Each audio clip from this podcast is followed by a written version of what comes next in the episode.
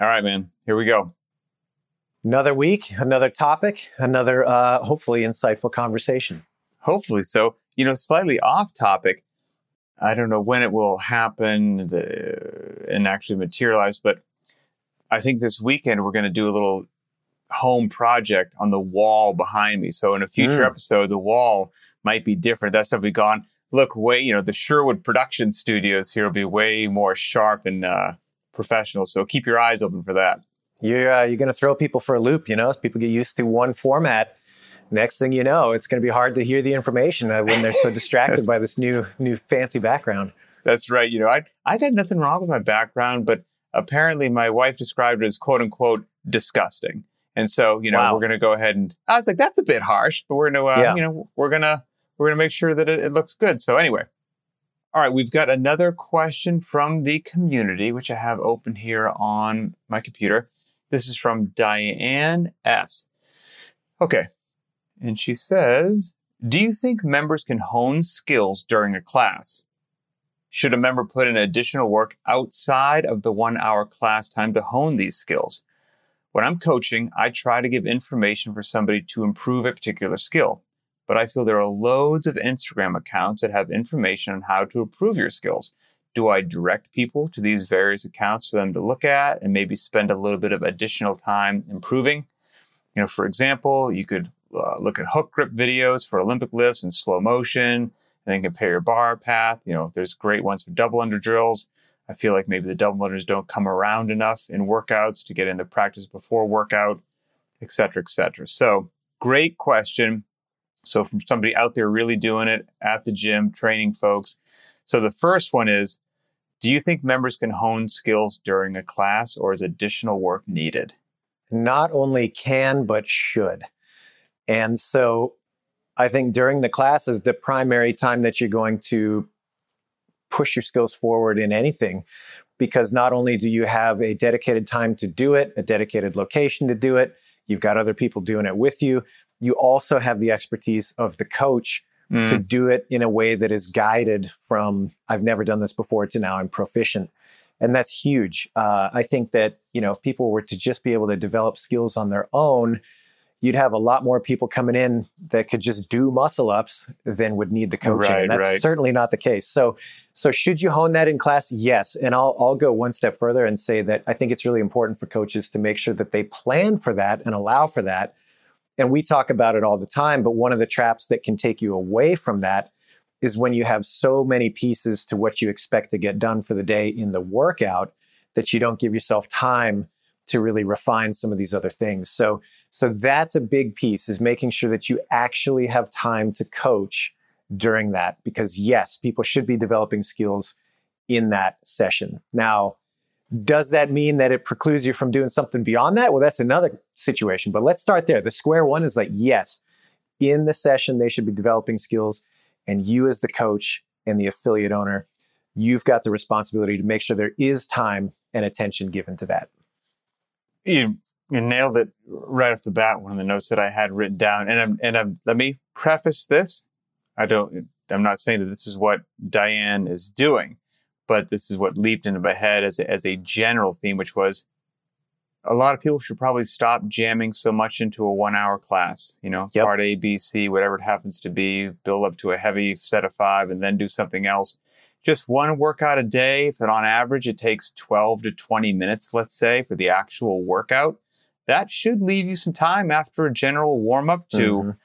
focus on some skills that maybe relate to whatever that particular workout that day happens to involve. And that also is still just greasing the groove, kind of firing up your central nervous system. And there's a sneaky, hidden, built in practice while you're doing that. And it's not the clock's not running. So as the coach or trainer, you can walk around a little bit more free and a little bit more casual because the clock's not running. People aren't frantic and stop somebody. You know, maybe the workout of the day is Elizabeth, which we all know should be done with squat cleans.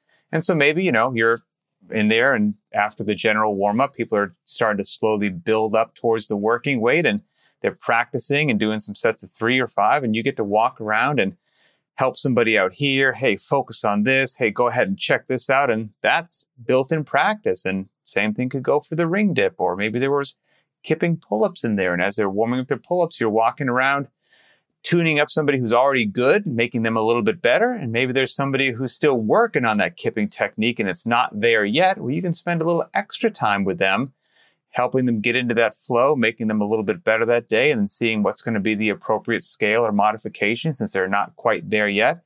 That's a really, really great use of that time. And in my humble opinion, not to oversimplify, but I think that's what people are paying you for, to be honest with yeah. you. You can get yep. a lot of free workouts all over the place. You can just do a free workout. But what you can't get is that person standing right next to you, giving you just some pearls of wisdom and personal attention and, and helping you improve at your toes to bar, your clean, whatever it happens to be. And like you said, you've already got them. They're in your gym. They're paying mm-hmm. attention to you. It's there capture that time because when they leave, you're even if you gave them something to check out, you're just hoping that they do it. but you don't yeah. have to hope when they're right in front of you. So use that time because it's a it's a gift. Yeah, two things that kind of popped up there as you were uh, going through those. Number one, I think that the work that's included in just basic practice of things is often discounted and deprioritized over, okay, I'm going to put a lift in, I'm going to put a part B in because we need this high intensity all the time type of mentality. And, and to me, I think that the coach really needs to modulate between the high intensity portions of the session, which necessarily have to be short or shorter. You cannot sustain high intensity long term. That's what makes it high intensity is that it's not sustainable. Right. And so the other parts of the session should be accepted that they are lower intensity, but that doesn't mean that they don't come with their own adaptation. And I'll give you a perfect example. Um, last week, I have some friends that uh, I see around town. Uh, they're kind of more acquaintances at this point, but we're familiar enough that one of them invited me to go rock climbing with them at an indoor climbing gym. And I said, Yeah, sure, I'd love to join you. I haven't done anything of that nature in probably 12 years, 15 years. Something I did when I was a kid, but I haven't done in forever. And it was fun. It was casual. There were four of us there. It was a bouldering gym. Over the course of the hour that we were there, I would say I maybe did six, seven basic climbs on the beginner routes. Mm-hmm. I didn't break a sweat. I wasn't out of breath.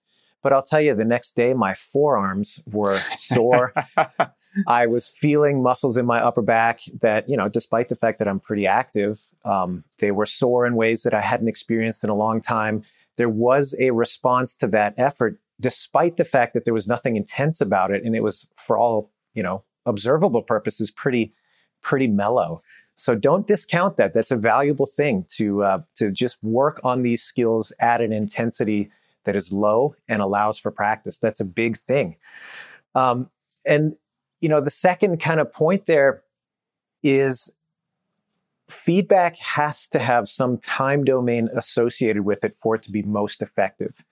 So, for example, the benefit of coaching, like Pat pointed out in, in one of the most major ways, is that it's immediate. Mm. I do the thing, I get a correction, and then I can implement on that correction in the moment. It's not very useful if you were to get feedback on a snatch that you performed last week and you're not going to perform a snatch again for another week that feedback is meaningless almost at that point because there's no way to adjust and learn from that. So time bound feedback is really critical. And that is what coaching offers. So yes, I agree with you for all those reasons you said. They're there already. They're expecting your expertise and that feedback loop is at the optimal timing for it to actually make a difference. So yes, that's all to emphasize that I think we're on the same page. And and there are well i guess you could coach any movement you want at any given time but there might be some sure. ones that fit better in certain areas so like i said maybe you do the general warm-up you have a workout that day the workout that day involves i don't know push jerks right and you know mm-hmm. that so and so john has a core to extremity violation and and well in that middle time when they're starting to build up the weight and all that, it's a great time to walk over and and work on something like that, like a core to extremity violation and a compound mm-hmm. lift, uh, your toes to bar technique, the fluidity, all that kind of a stuff. Something else like maybe the double under. That's something which works really well in a workout, works really well as dedicated skill practice, but it also works really well as a warm up. So something like the double mm-hmm. under, you can put darn near anywhere and have a lot of options. So like Diane said, maybe the double under doesn't come up that frequently wherever she happens to coach in the workout. That's okay. You could potentially put double unders into your warm up a couple of times a week even if they're not in the workout that day, they're just a good thing to get your heart rate going a little bit and to get you moving for the workout of the day. And then, you know, double under is one of those things a lot of people struggle with. It gives you an opportunity to again get in more coaching and cater to people. The people who have the double unders, well, they're doing, I don't know, whatever, 50 uh, each round of the warm up. And so and so who struggles, maybe they just struggle with single unders and single unders are fine for them. And maybe there's somebody else, you know, who is in that you can do two double two doublers in a row and then you miss five. You do three, then you miss four. You know that kind of person. Mm-hmm. They're like, well, I could do fifty, but it would take me a year and a half. Okay, well, well, during the warm up, you're just going to get as many as you can in one minute. So you're not trying to do fifty, but you're not doing single unders either because you're you're beyond that right now. So you're going to do one minute of double under attempts each time that it comes around. You can kind of cater these things to mm-hmm. meet your class needs, even if that movement doesn't happen to be in the workout of the day. And another good example, we've mentioned this before, you know, you're probably not snatching every day um, at mm-hmm. your gym for the workout of the day. And so maybe, hey, that's a that's about as complicated as it comes for a movement. And if you don't do it all the time, well, how the heck am I going to get good at it?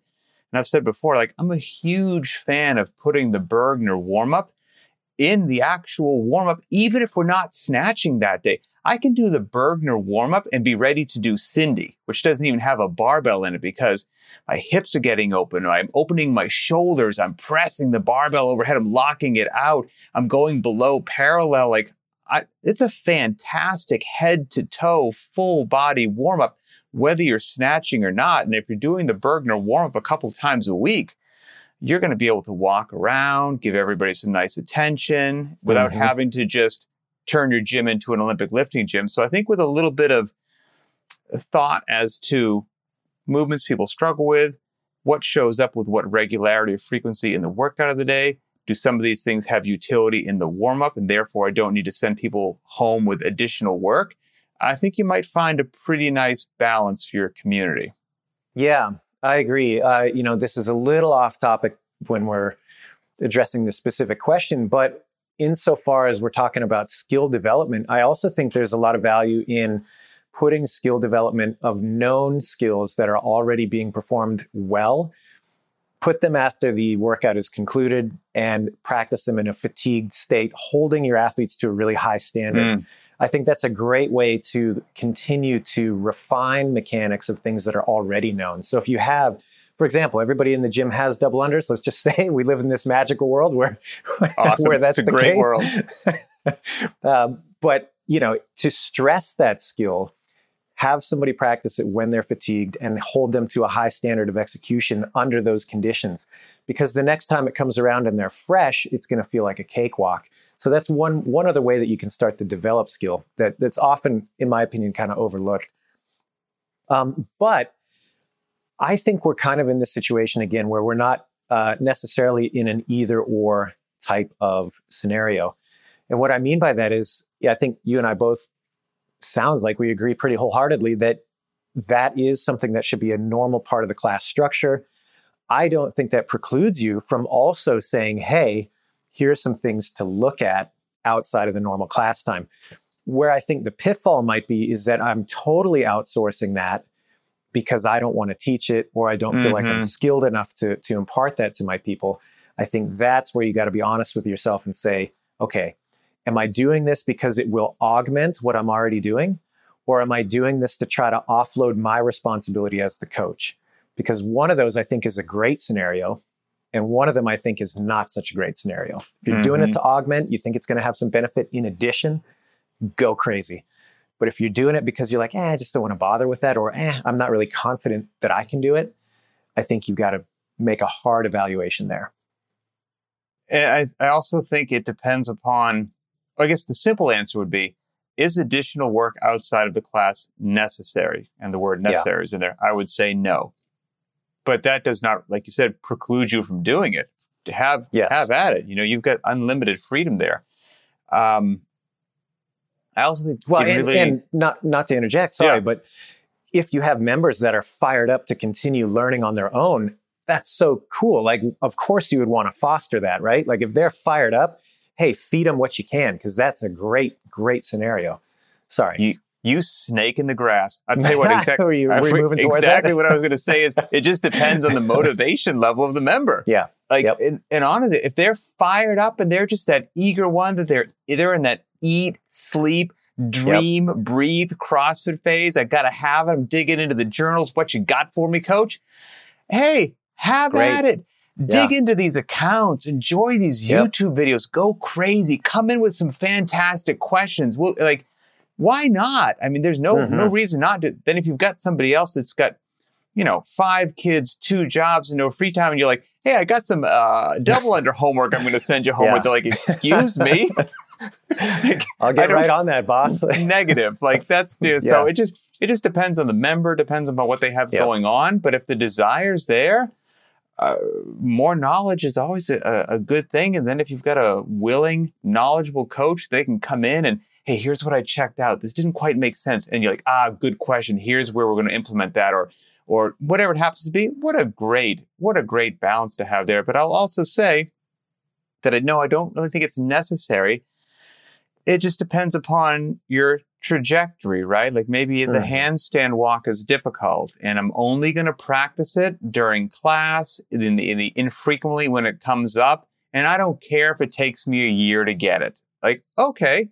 Then you have athlete B who's wildly impatient. He's like, I want to be walking on my hands by this weekend. It's like, okay, well, that's a different trajectory. That's a different goal. And that's going to require a different time commitment. It just depends the other individual will most likely get there, but on a much longer horizon. And, and I know this because, you know, way back when myself and all my knucklehead friends were in my garage, just looking at the workout of the day, watching Greg Amundson just crush something and then trying to go into the garage and replicate it with terrible technique, no coaching, no idea what we were doing.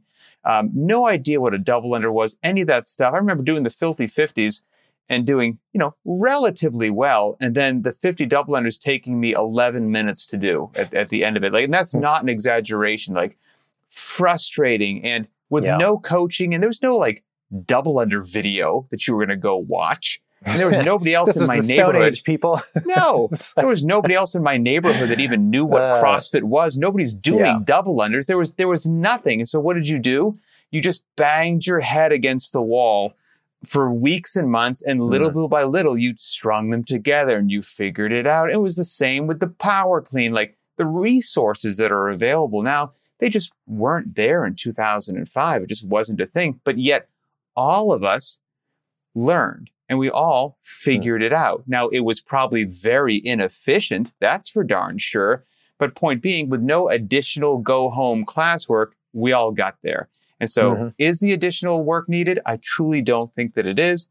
If the desire is there, well, great, because the resources certainly are. And you'll just, you'll get there a whole heck of a lot faster than we will. And you'll have a great coach to hold your hand and guide you along the way. That's a win win. Yeah, I agree. I, I would say that if somebody is interested in kind of creating this augmented learning structure where they send some things to their members that you know they can partake in if they want to, great. However, I think sometimes it can be less of a time saver than you might think at first glance, and the reason is that despite the fact that there's so much of this um, kind of instructional content available and widely available for free, which is really cool it, it's not all high quality. And it's not all presented in a way right yeah it's not all presented in a way that may be in line with the way that you're going to teach it at your affiliate.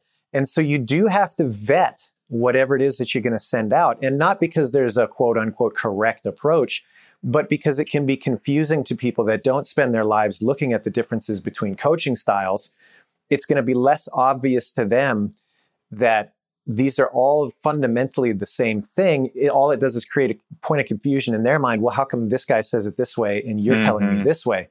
They can't necessarily, um, you know, make that connection, and and that can be a loss of time in many cases because now you have to go back and explain okay, well, actually, there's not so much difference between these. It's just a different style of teaching, blah, blah, blah.